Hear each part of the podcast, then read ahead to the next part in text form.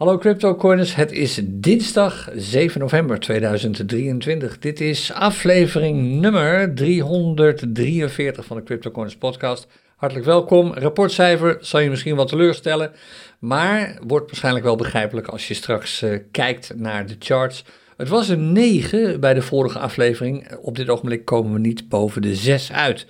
Dus dat is een beetje tegenvallend. En wat dat betreft, die vorige podcast, de podcast die ik de laatste keer heb gemaakt, was een interview met Tjerk, uh, die uh, sinds uh, vorige week maandag de razend succesvolle Crypto Corners Lounge presenteert. Ook gisteravond had hij weer een bijeenkomst waarin hij uitgebreid heeft gesproken over een aantal belangrijke dingen die met crypto en bitcoin te maken heeft. Zoals um, de halving die natuurlijk eraan zit te komen over een aantal maanden. En um, uh, we hebben ook nog een reguliere podcast, of in ieder geval een charts podcast opgenomen vorige week. Maar dat was allemaal um, op locatie. We zijn nu weer helemaal terug in de studio. En ik kan je nu alvast vertellen dat de CryptoCoins podcast op de rol staat om elke week op dinsdag en donderdag te worden uitgezonden. Waarbij we gaan proberen om de dinsdag-uitzending live te doen. Dus met publiek erbij. Dat is vandaag ook zo. Terwijl ik deze podcast opneem, zitten er in onze virtuele studio bijna 70 mensen. Als je er ook een keertje bij wilt zijn en de afloop nog even wil napraten, dan kan dat door ons nieuwskanaal op Telegram heel goed in de gaten te houden. Want daar worden de livestreams altijd gepost. www.cryptocoins.nl slash chat. Daar vind je verder ook alle informatie. Um, voordat we aan de slag gaan, even wat kort intern nieuws. Ik zei het net even, Tjerk is erbij gekomen, een nieuwe creator. Zijn eerste zichtbare uitingen naast zijn optreden in onze Patreon, of op ons Patreon-platform een aantal weken geleden. Zijn eerste zichtbare uitingen zijn uh, de CryptoCoins Lounge, uh, elke maandagavond om half acht. Dat is een van onze livestreams. Uh, hij gaat binnenkort nog veel meer doen voor CryptoCoins, dus je gaat Tjerk nog veel vaker tegenkomen. Jack, eh, nogmaals van harte welkom en mijn absolute complimenten met de kwaliteit van de CryptoCoins Lounge. Het is werkelijk grandioos wat je daar even neerzet, zonder eigenlijk ook maar enige vorm van streamingervaring. Daar eh, ben ik echt diep van onder de indruk. Dus is de lounge, elke maandagavond. Nou, dan, je weet het ongetwijfeld als je ook maar enigszins betrokken bent bij de Crypto Corners community. De Crypto Corners Challenge is begonnen. We zijn aan het traden tegen elkaar, Kevan en ik. Uh, we zijn begonnen met een uh, bedrag van 10.000 dollar en ons streven is om daar zo snel mogelijk een veel groter bedrag van te maken. Binnen een jaar zou dat een miljoen moeten zijn en een gedeelte van dat geld gaat naar een goed doel. Dat mag de winnaar uitkiezen. Afijn, als je al meedoet aan de challenge, of in ieder geval als je hem volgt, dan weet je er alles van. Zo niet, misschien wil je even naar www.cryptocoiners.nl slash challenge. Daar lees je er echt alles over en zie je er ook alles over, want er zijn al flink wat livestreams geweest. Dan nog een laatste interne mededeling. En ik ga heel erg oppassen dat ik mijn mond niet voorbij praat. Maar volgende week gaan we iets bijzonders doen. Ik zeg nog niet precies wat, maar volgende week staat er iets bijzonders op de planning. Vanmiddag hebben we daar de eerste bespreking over met ons team en een aantal creators. Uh, misschien wil je volgende week nog wat extra ruimte in je agenda vrijhouden voor CryptoCoiners. Nou, dan het uh, nieuws van buitenaf niet zo heel erg veel te melden. Er, is natuurlijk, er gebeurt genoeg op dit ogenblik in de wereld, maar als het gaat om nieuws dat rechtstreeks impact heeft op crypto en bitcoin, is het eigenlijk allemaal een beetje meer van hetzelfde. De influencers die buitelen over elkaar heen om aan te geven dat bitcoin binnenkort op de 400.000 dollar staat. We zullen het allemaal maar even rustig afwachten. Naar mijn mening is het realistischer om te kijken naar een venster tussen de 25.000 dollar en de, hou je vast, 55 à 60.000 dollar aan de bovenkant op de relatief korte termijn. Misschien nog voor het eind van dit jaar.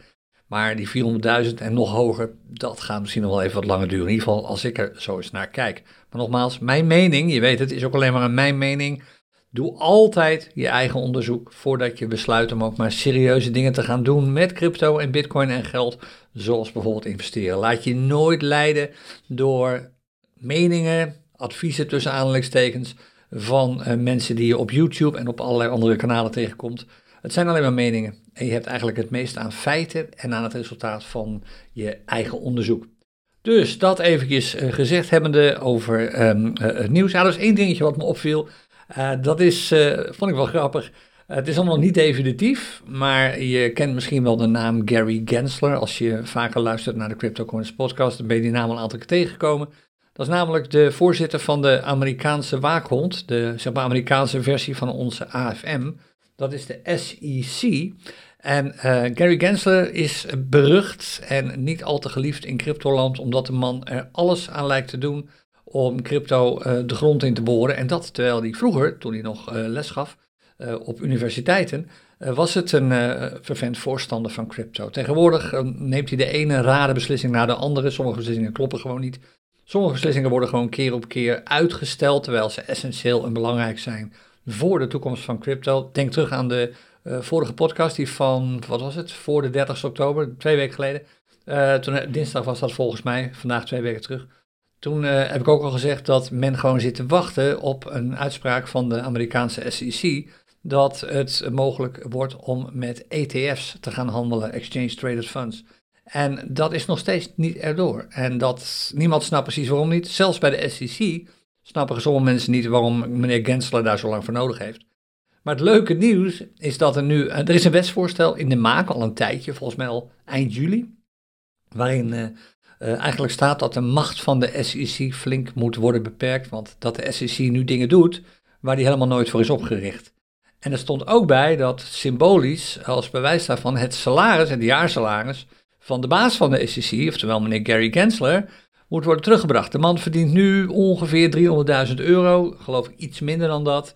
Maar dat zou terug moeten naar 1 dollar per jaar. Daar zou de man prima van moeten rondkomen, volgens degene die dit uh, wetsvoorstel of dit amendement op een wetsvoorstel heeft ingediend. Ik ben heel benieuwd of dat er van gaat komen. Nou, tot zover, ik zei het al, het uh, nieuws tussen aanhalingstekens van buitenaf. Um, nog even over de challenge, voordat we zo meteen naar de charts gaan. Uh, we zijn begonnen, zoals ze zegt, gisteren. Ik heb me een paar maanden lang intensief voorbereid. Daar vertel ik nog wat meer over in de livestream van gisteren. Maar gisteren was dus de eerste dag. En dat betekent dat het gisteren uh, intensief was. Het was echt even aanpoten. Om te beginnen heb ik twee livestreams gedaan. Ik heb flink wat charts uh, geanalyseerd. En ik heb gisteren mijn eerste trade gedaan. Tenminste, dat was de bedoeling. Um, ik had een trade voorbereid en uh, hij zag er perfect uit op papier, alleen um, jetlag en zo. Ik bleef niet te lang wakker, dus ik besloot om gebruik te maken van een externe tool, in dit geval Altrady, om via een zogenaamde smart order die trade te laten lopen. Nou, dat was allemaal prima. Ik had alles ingesteld, ook alles prima. Ik keek vanochtend naar um, TradingView voor het resultaat van de trade. Ik dacht van, oh, dat is de goede kant op gegaan. Want de trade is exact uitgespeeld zoals ik hem had ingesteld. Oftewel, dat zou een eerste behoorlijke winst zijn geweest. Volgens mij 5% op de hele portfolio. Niet verkeerd. Maar er trad een fout op. Bybit meldde aan Altrady dat het bedrag waarmee ik in de trade wilde te groot was. Een foutje, uh, foutje van Bybit, foutje van Altrady, foutje van allebei, we weten het niet. Maar feit was dat tot voor kort je niet, als je een derivatentrade doet, met 100% kunt instappen. Je moet dan 99% doen. Heeft iets te maken, of eigenlijk alles te maken, met de commissie. Nou, die commissie dat werkt bij derivatentrading op een iets andere manier dan bij spot trading. Als je een spot trade doet, je bent aan het handelen met een munt die je koopt en vervolgens weer verkoopt bijvoorbeeld, dan krijg je gewoon wat minder geleverd en daarvan wordt de commissie betaald.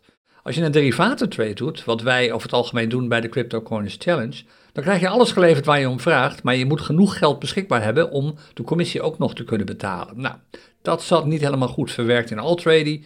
En dat betekent dat de trade niet werd geplaatst. Dus ik keek vanochtend nadat ik op TradingView had gezien dat het een mooie trade zou zijn geweest, zou zijn geweest, keek ik um, op Bybit en dan zag ik dat de trade was geweigerd en dat ik daardoor de eerste winst had misgelopen. En dan moet ik maar hopen, ik heb hem nog niet gesproken, dat Kay van gisteren niet ook heeft gehandeld, want dan staat hij nu al voor. En dat zou natuurlijk heel vervelend zijn, dat snap je. Nou, tot zover die eerste trade. Verder, het kost best wel heel veel tijd. Um, ik weet niet of je ook aan het traden bent met deze nieuwe crypto swing trading strategie, die wij dus gebruiken hier in de challenge. Maar ik ben gisteren alleen al ruim vier uur bezig geweest met het uh, intekenen van charts en het neerzetten van allerlei dingen. Vandaag ook alweer ruim vier uur inmiddels. Het is pas half twaalf. Je kunt ongeveer uitrekenen hoe laat ik wakker was. En um, het is gewoon veel werk, dat is heel duidelijk. En tegelijkertijd is het fantastisch om te doen. Ik ben blij dat ik eindelijk voor het eerst sinds jaren weer heel, um, hoe zeg je dat, effectief, nou meer heel um, intensief aan het handelen ben. Dat is een tijd niet zo geweest, tijd ook niet nodig geweest. Maar nu we die challenge hebben, ga ik er vol voor. En dat betekent dat ik volledig actief ben op CryptoCoins, een jaar lang sowieso. En ook heel actief aan het traden ben. Nou, tot zover onze challenge. Nogmaals, er zijn genoeg streams en je vindt genoeg informatie op www.cryptocoins.nl slash challenge. We gaan naar de charts. En als je meekijkt uh, op YouTube of hier in de studio, dan zou je nu ook de chart op je scherm moeten zien. Er is een nieuwe maand begonnen, uh, vorige week eigenlijk al, vorige week woensdag, maar dit is de eerste podcast sinds toen. En dat betekent dat we nu ook de maandchart weer gaan bekijken. We hadden vorige maand al min of meer een bullish signaal. Nu is het echt wel heel erg definitief. We hebben nu absoluut te maken met een bullish maandchart. De laatste low die we hebben is hoger dan de vorige. De high die we hebben, en die hebben we deze maand opgeschreven, sterker nog, die is net alweer wat hoger. Hij staat volgens mij, ja, hij staat wel goed op mijn scherm, het ziet er wat raar uit. Uh, is deze maand geweest. Dus we hebben de laatste high van uh, 35.968 dollar deze maand al te pakken. En op de maandchart ziet eigenlijk alles best wel heel goed uit.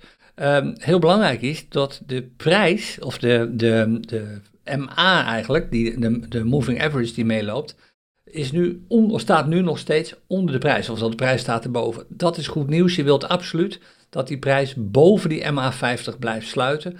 Vorige maand opende die er vlak onder en de maand ervoor sloot hij er daadwerkelijk onder. Absoluut een bearish signaal. Inmiddels staat hij erboven, maar af en toe hoor je mensen roepen, en mij ook, dat ze verwachten dat de prijs van Bitcoin nog wel eens flink zou kunnen dalen ten opzichte van nu. Uh, voor jouw beeldvorming, terwijl ik nu deze podcast opneem, het is nu kwart voor twaalf, dinsdag 7 november. Nu staat de prijs op 34.666 eh, dollar. Ik reken echt nog op een prijsdaling richting de 25, 26, 27.000 dollar. En die 27.000 is niet zo vreemd, want dat is de MA50 die hier loopt. Op dit ogenblik support. Maar de vraag is, met name als het sentiment straks weer wat meer bearish zou worden, je weet het niet, er zijn een paar factoren die dat zouden kunnen gaan beïnvloeden, is de kans gewoon realistisch dat de prijs van Bitcoin ook even daalt. En dan is die 27 gewoon echt een grens om in de gaten te houden. Maar de maandchart, vooralsnog, bijna alles op deze chart is bullish. Het is nog wachten op één klein dingetje. Dat is de PSAR, de Parabolic Stop and Reverse die is al bearish sinds vorig jaar mei, mei 22. Hij is nooit meer bullish geweest sindsdien, maar nu spant het erom. Als de prijs nog iets hoger wordt dan de high die we al hebben gezien, 35.968 dollar, dan hebben we te maken met een doorbraak van die PSAR. En dat zou betekenen dat we eindelijk weer eens een keertje een bullish PSAR gaan zien. Dan is op dat ogenblik alles op deze chart bullish maandchart ziet er verder goed uit. Ook de unbalanced volume ziet er goed uit. Uh, dat is de indicator als je meekijkt die onderin ziet, die eigenlijk aangeeft of er meer volume bij stijgende prijzen wordt verhandeld of juist bij dalende prijzen. Op dit ogenblik is duidelijk dat dat bij stijgende prijzen gebeurt. Dus dat is allemaal goed nieuws. Maar er zijn toch een paar kleine dingen die we absoluut in de gaten willen gaan houden de komende weken. Misschien zie je het al gebeuren als je de weekchart erbij pakt. En ik zal trouwens even die vervelende, oep, dat is de verkeerde tab.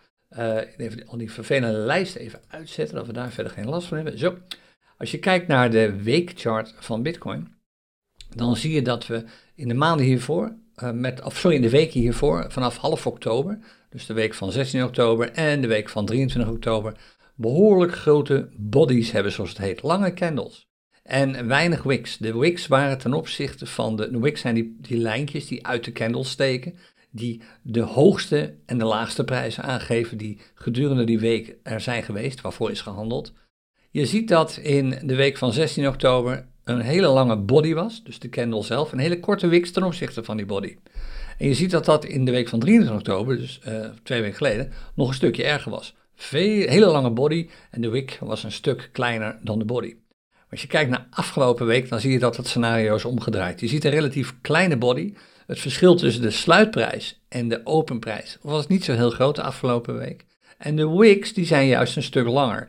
En als je aan beide kanten langere wicks ziet, zeker lang ten opzichte, zo lang zijn ze ook weer niet, maar wel ten opzichte van de body, dan wijst dat op onzekerheid. Als je maar aan één kant een wick ziet die langer ziet, dan wijst dat direct op afwijzing. Oftewel, over die prijs zijn koper en verkoper het wel eens, die prijs klopt niet, die is gewoon te hoog of te laag. Nou, in dit geval is er onzekerheid of de prijs wel klopt. Die hoge prijs van de week, uh, die bewuste week, 35.968 dollar. En dat is geen goed teken. Het betekent namelijk dat het zogenaamde momentum de, de intensiteit waarmee op het gaspedaal wordt gedrukt, dat die wat begint af te nemen. Dat dat momentum wat begint af te nemen.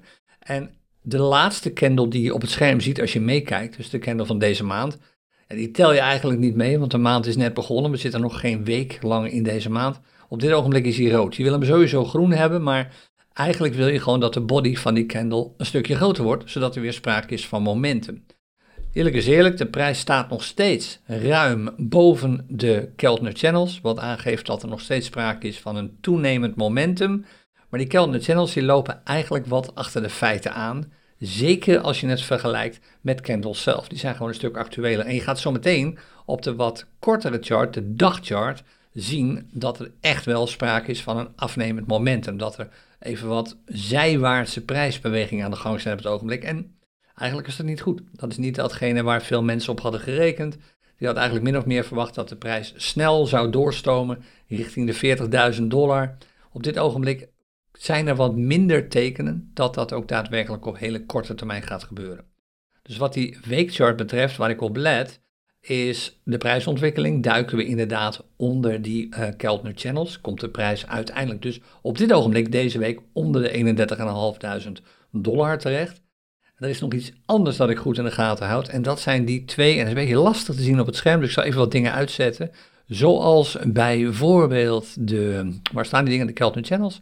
Zo, die gaat even uit. En de plusjes van de parabolic stop en reverse hebben we ook even niet nodig. Dan blijven er eigenlijk twee belangrijke dynamische lijnen over. Namelijk deze gele lijn, dat is de MA50, het voortschrijdende gemiddelde van de afgelopen 50 prijzen, sluitprijzen, afgelopen 50 weken. En die MA200, die gaat over uh, eh, 4 keer 50 weken. Dus die rode lijn is het gemiddelde van de prijs over de afgelopen twee jaar, voortschrijdend. En die gele lijn is het gemiddelde van de prijs over het afgelopen jaar, sorry, afgelopen vier jaar. En die gele lijn is het gemiddelde van de prijs over het afgelopen jaar. Nou, wat opvalt, en daar wil je echt serieuze aandacht aan besteden, is dat de MA50-lijn, de snellere lijn, onder de MA200-lijn staat. En dat drukt een bearish signaal uit. Heel simpel. Hoe, wat de trend ook doet, en we hebben hogere pieken en hogere dalen, allemaal heel erg bullish. Zolang die MA50-lijn, het voortschrijdende gemiddelde van het afgelopen jaar, er beroerder voor staat dan het voortschrijdend gemiddelde van de afgelopen vier jaar, en dat is hier gewoon het geval, wil je oppassen. Dus ik zit te wachten en dat gaat nog een aantal weken duren. Ik denk minimaal vier weken, tenzij de prijs opeens als door een raket, bijvoorbeeld omdat spot-ETF's worden goedgekeurd door de Amerikaanse SEC als een raket naar boven schiet. Maar als dat niet gebeurt, hebben we minimaal nog vier weken nodig voordat die cross er komt. Die cross van de weekchart. Dat zou trouwens de eerste keer zijn, volgens mij heb ik dat de vorige keer tijdens de podcast ook al gezegd. Het zou de eerste keer zijn dat dat ooit gebeurt. Dan kan het loeihard gaan. Dan zou het zomaar kunnen dat we in een hele korte tijd op die, in ieder geval de prijs die ik aanneem, 60.000 dollar terechtkomen. Maar zolang dat niet zo is, is het gewoon oppassen geblazen. En reken ik gewoon nog steeds op prijsdalingen naar de 28.000. Dat is de rode lijn die hier loopt. Oh, sorry, dit is de 28.000, zijn allebei 28.000. Nee, dat is niet waar. De, uh, deze hier, de rode lijn, is 28.000 en deze gele lijn is nog wat lager. Die staat op dit ogenblik op 26.000. En zolang die gele lijn om die rode lijn staat, reken ik gewoon op prijsdalingen, nog steeds. Ook de OBV loopt wat terug. Nou zeg ik er meteen bij, dat gaat met name over de data van deze week. En deze week is nog niet klaar. Maar het lijkt allemaal een klein beetje af te vlakken. Dat is jammer. Je ziet dat op de dagchart. Oh ja, waar ik op let trouwens, wat die weekchart betreft. Heel veel mensen zeggen altijd van, wat hou je nou in de gaten? Nou, heel simpel. Die MA200, MA50 let ik gewoon super op. Dat is eigenlijk het enige wat ik serieus neem op deze chart. Ik vind die Kelvin Channels hier interessant om bij te houden. Ik vind de TD Sequential niet zo heel interessant om te volgen. Kijk, hij is alweer uitgeput in feite. Dat is ook een, signaal. Dit hadden we trouwens een paar weken geleden ook. Nu zie je het weer. Uh, negen weken op rij hebben we al te maken met een... Uh, dus hij is keurig uitgeteld. Hij is uitgeteld naar negen weken. Maar dat betekent normaal gesproken dat de rek er wel een beetje uit is. En dat betekent dat je dus wilt rekenen op prijsdalingen in de richting van vier candles hiervoor rond de 27 à 28.000 dollar. Vandaar dat je die prognose zo vaak hoort. Die MA200 die in de weg zit en de TD, de Tom de Mark uh, Sequential, die op dit ogenblik aangeeft dat, je dat de rek eruit is. Dat is eigenlijk de beste term. De rek is er min of meer uit op de weekchart. 9 candles is eigenlijk altijd het maximum. Daarna is het een kwestie van tijd voordat je uh, zijwaartse bewegingen gaat zien of een omkeer, dalende bewegingen. We gaan het allemaal uh, meemaken met z'n allen. Nog even wat de dagchart betreft, de Bitcoin dagchart. Daar zie je heel duidelijk terug dat, die de, dat uh, de, ja, zeg maar, het momentum eruit is. We hebben een aantal prijsstijgingen gezien, relatief grote prijsstijgingen, zelfs een paar weken geleden. Inmiddels, het zijn nog steeds gezonde ranges hoor, je kunt hier lekker in traden tussen de trough die we hebben gezien uh, begin deze maand, 3 november, en de piek die we op 2 november hebben gezien, zit een marge van ongeveer 5%. Dus daar kun je lekker op handelen. Maar je wilt prijsstijgingen zien en die zie je niet meer. Je ziet min of meer uh, zijwaartse bewegingen ontstaan. Het is een kwestie van tijd als er niet veel met de prijs meer gebeurt. Voordat het momentum eruit is, het stijgende momentum, de prijs dus in de Keltner Channels terechtkomt en de prijs door die parabolic stop and reverse breekt naar beneden toe. En dat is een voorbode. De maandchart is significanter dan de weekchart. Dat betekent gewoon meer. Een trend op een maandchart heeft veel meer te zeggen dan een trend op een dagchart. Maar een dagchart is vaak wel leidend voor wat er later met de maand- en de weekchart zou kunnen gebeuren als dit te lang duurt. Het is nooit prettig dat dit gebeurt. Je ziet nu trouwens ook op de dagchart dat de OBV-indicator, sorry, dat is deze onderin als je meekijkt, die uh, gele lijn van die OBV is door de rode lijn gedoken. De rode lijn is een voortschrijdend gemiddelde van de laatste vijf waardes van OBV. Maar de gele lijn staat er nu onder. Dat is al de tweede keer in relatief korte tijd dat het gebeurt. Dat is een bearish signaal. Dus ik reken ook zelfs op de hele korte termijn, op de dagentermijn, eerder op dalingen dan op stijgingen. Goed voor de challenge overigens, want ik zit te wachten om bitcoin te kunnen kopen, net als Kevan. Uh, Kevan heeft volgens mij een vast bedrag staan waarop uh, Bitcoin gaat aanschaffen. Volgens mij 34.100 of iets dergelijks. Ik loop mee, ik trail mee. Ik uh, koop in op basis van de pieken en de dalen op de dagchart. Dus ik heb nog wel even te gaan voordat ik uh, in de buurt kom van de prijs van uh. Maar het lijkt erop dat we Bitcoin relatief goedkoop kunnen gaan inslaan straks voor onze challenge. Want daarin zijn we namelijk ook aan het balanceren.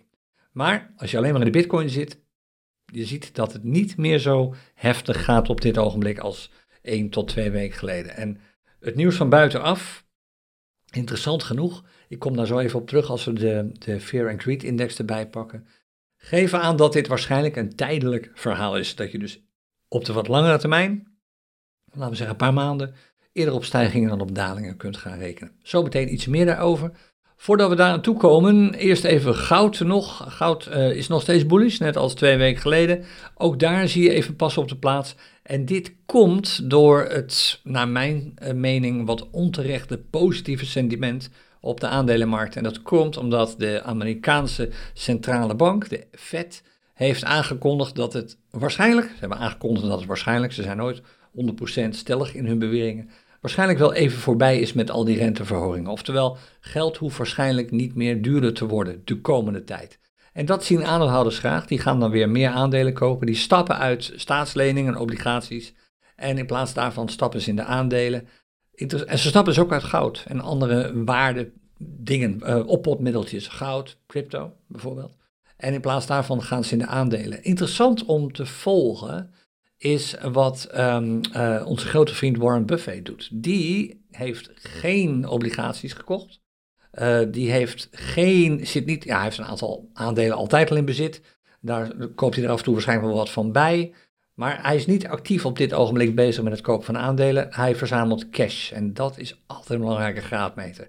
Als Buffett niet in aandelen stapt en niet in obligaties stapt, maar cash gaat verzamelen, is dat een teken aan de wand. Dus het betekent waarschijnlijk dat hij ook denkt van ik wacht wel even rustig af. Ik geloof de aandelenmarkt niet op dit moment.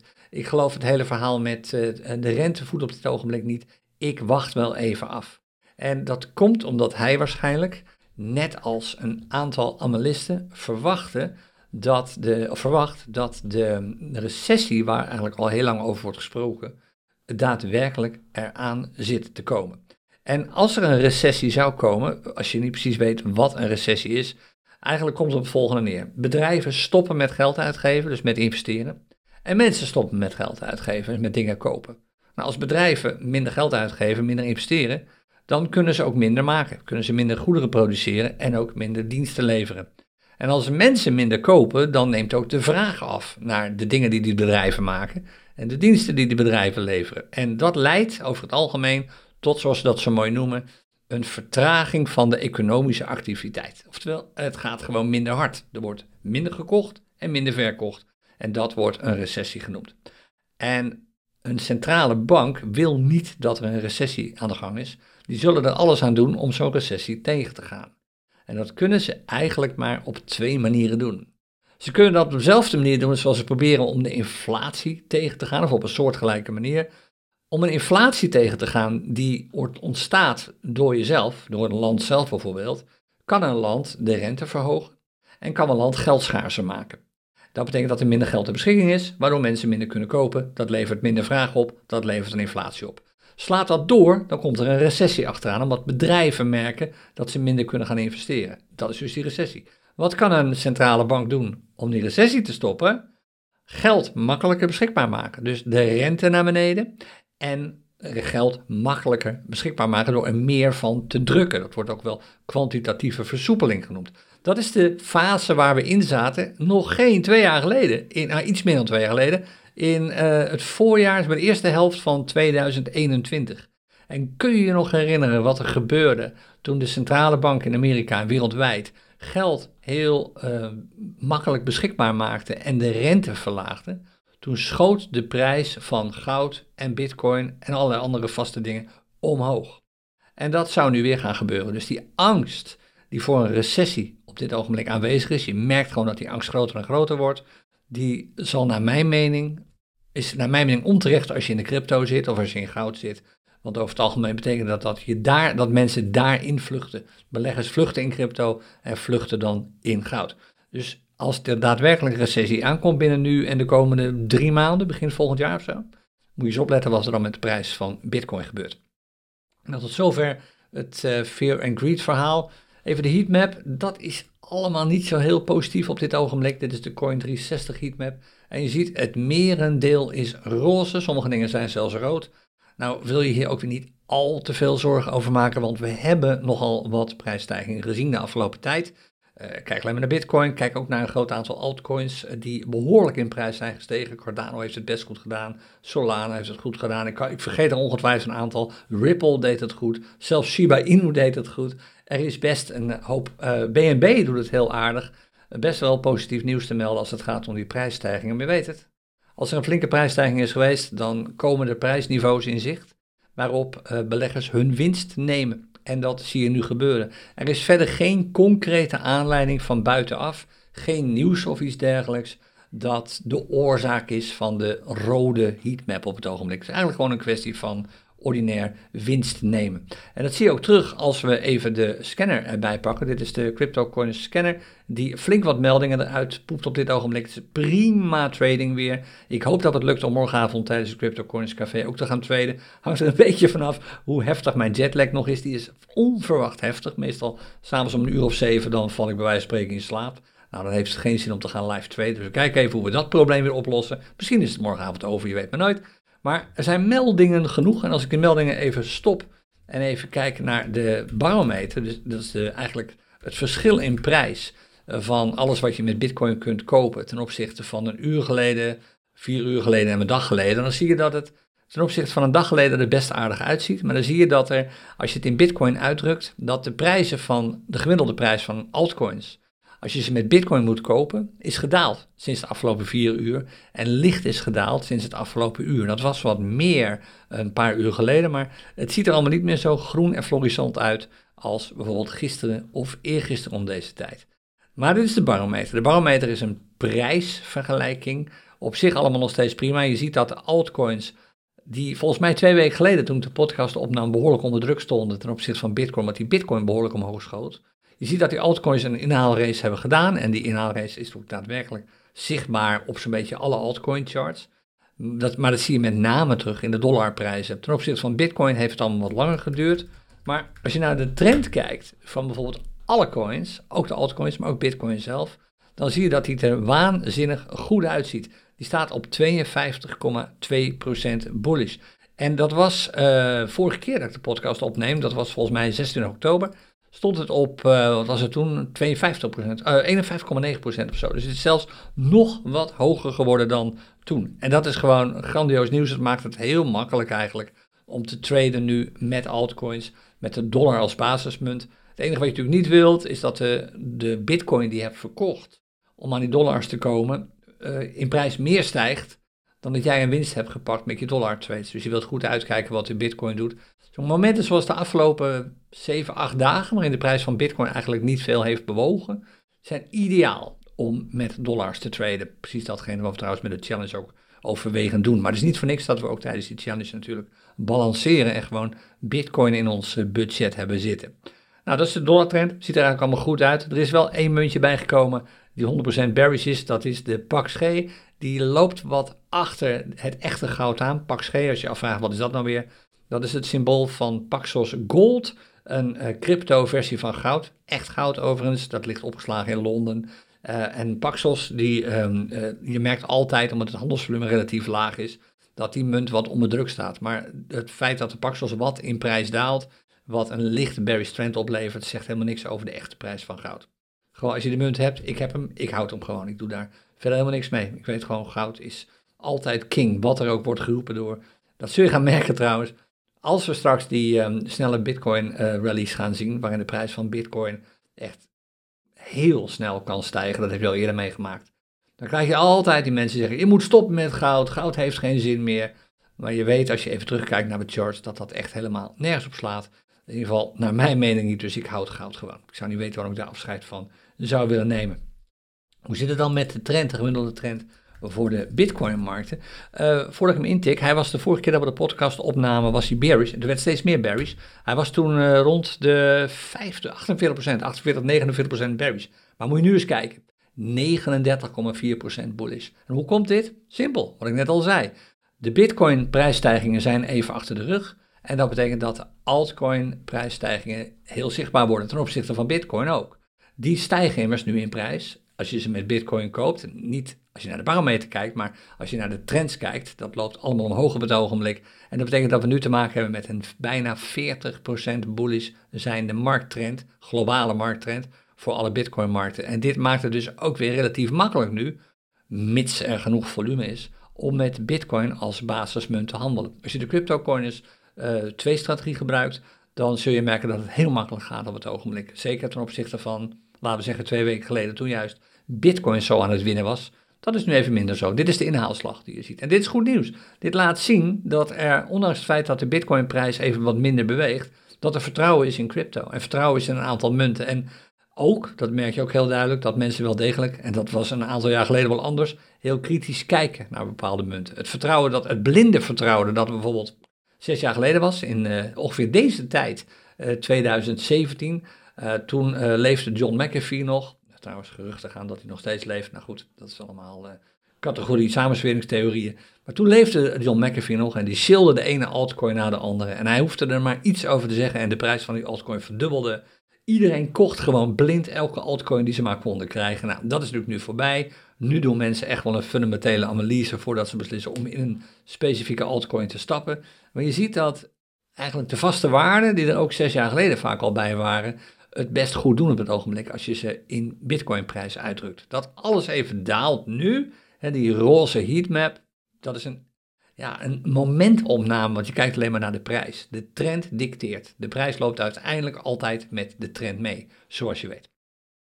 Oké, dat wat betreft um, de scanner, dat wat betreft de heatmap. We zijn er ook wat betreft de CryptoCoins podcast. We zijn er klaar mee voor vandaag. Um, aanstaande donderdag ben ik er weer met een nieuwe aflevering van de CryptoCoins podcast. En zoals gezegd, morgenavond doen we een bijeenkomst in het CryptoCoins café. Ik heb nog geen idee wat we gaan doen. Ik probeer natuurlijk te gaan traden met de CryptoCoins day trading strategie. Niet met de swing trading strategie, want daar zijn andere streams voor. En je weet het, de CryptoCoins swing trading strategie is echt gericht op gevorderde traders. En de CryptoCoins day trading strategie die werkt zowel bij beginnende als gevorderde traders. Dus die is lekker laagdrempelig, toegankelijk. En daar gaan we proberen mee te handelen morgenavond in het CryptoCoins Café om half acht. Misschien zie ik je daar, zo niet dan overmorgen bij een nieuwe aflevering van de CryptoCoins podcast. Happy trading, dag!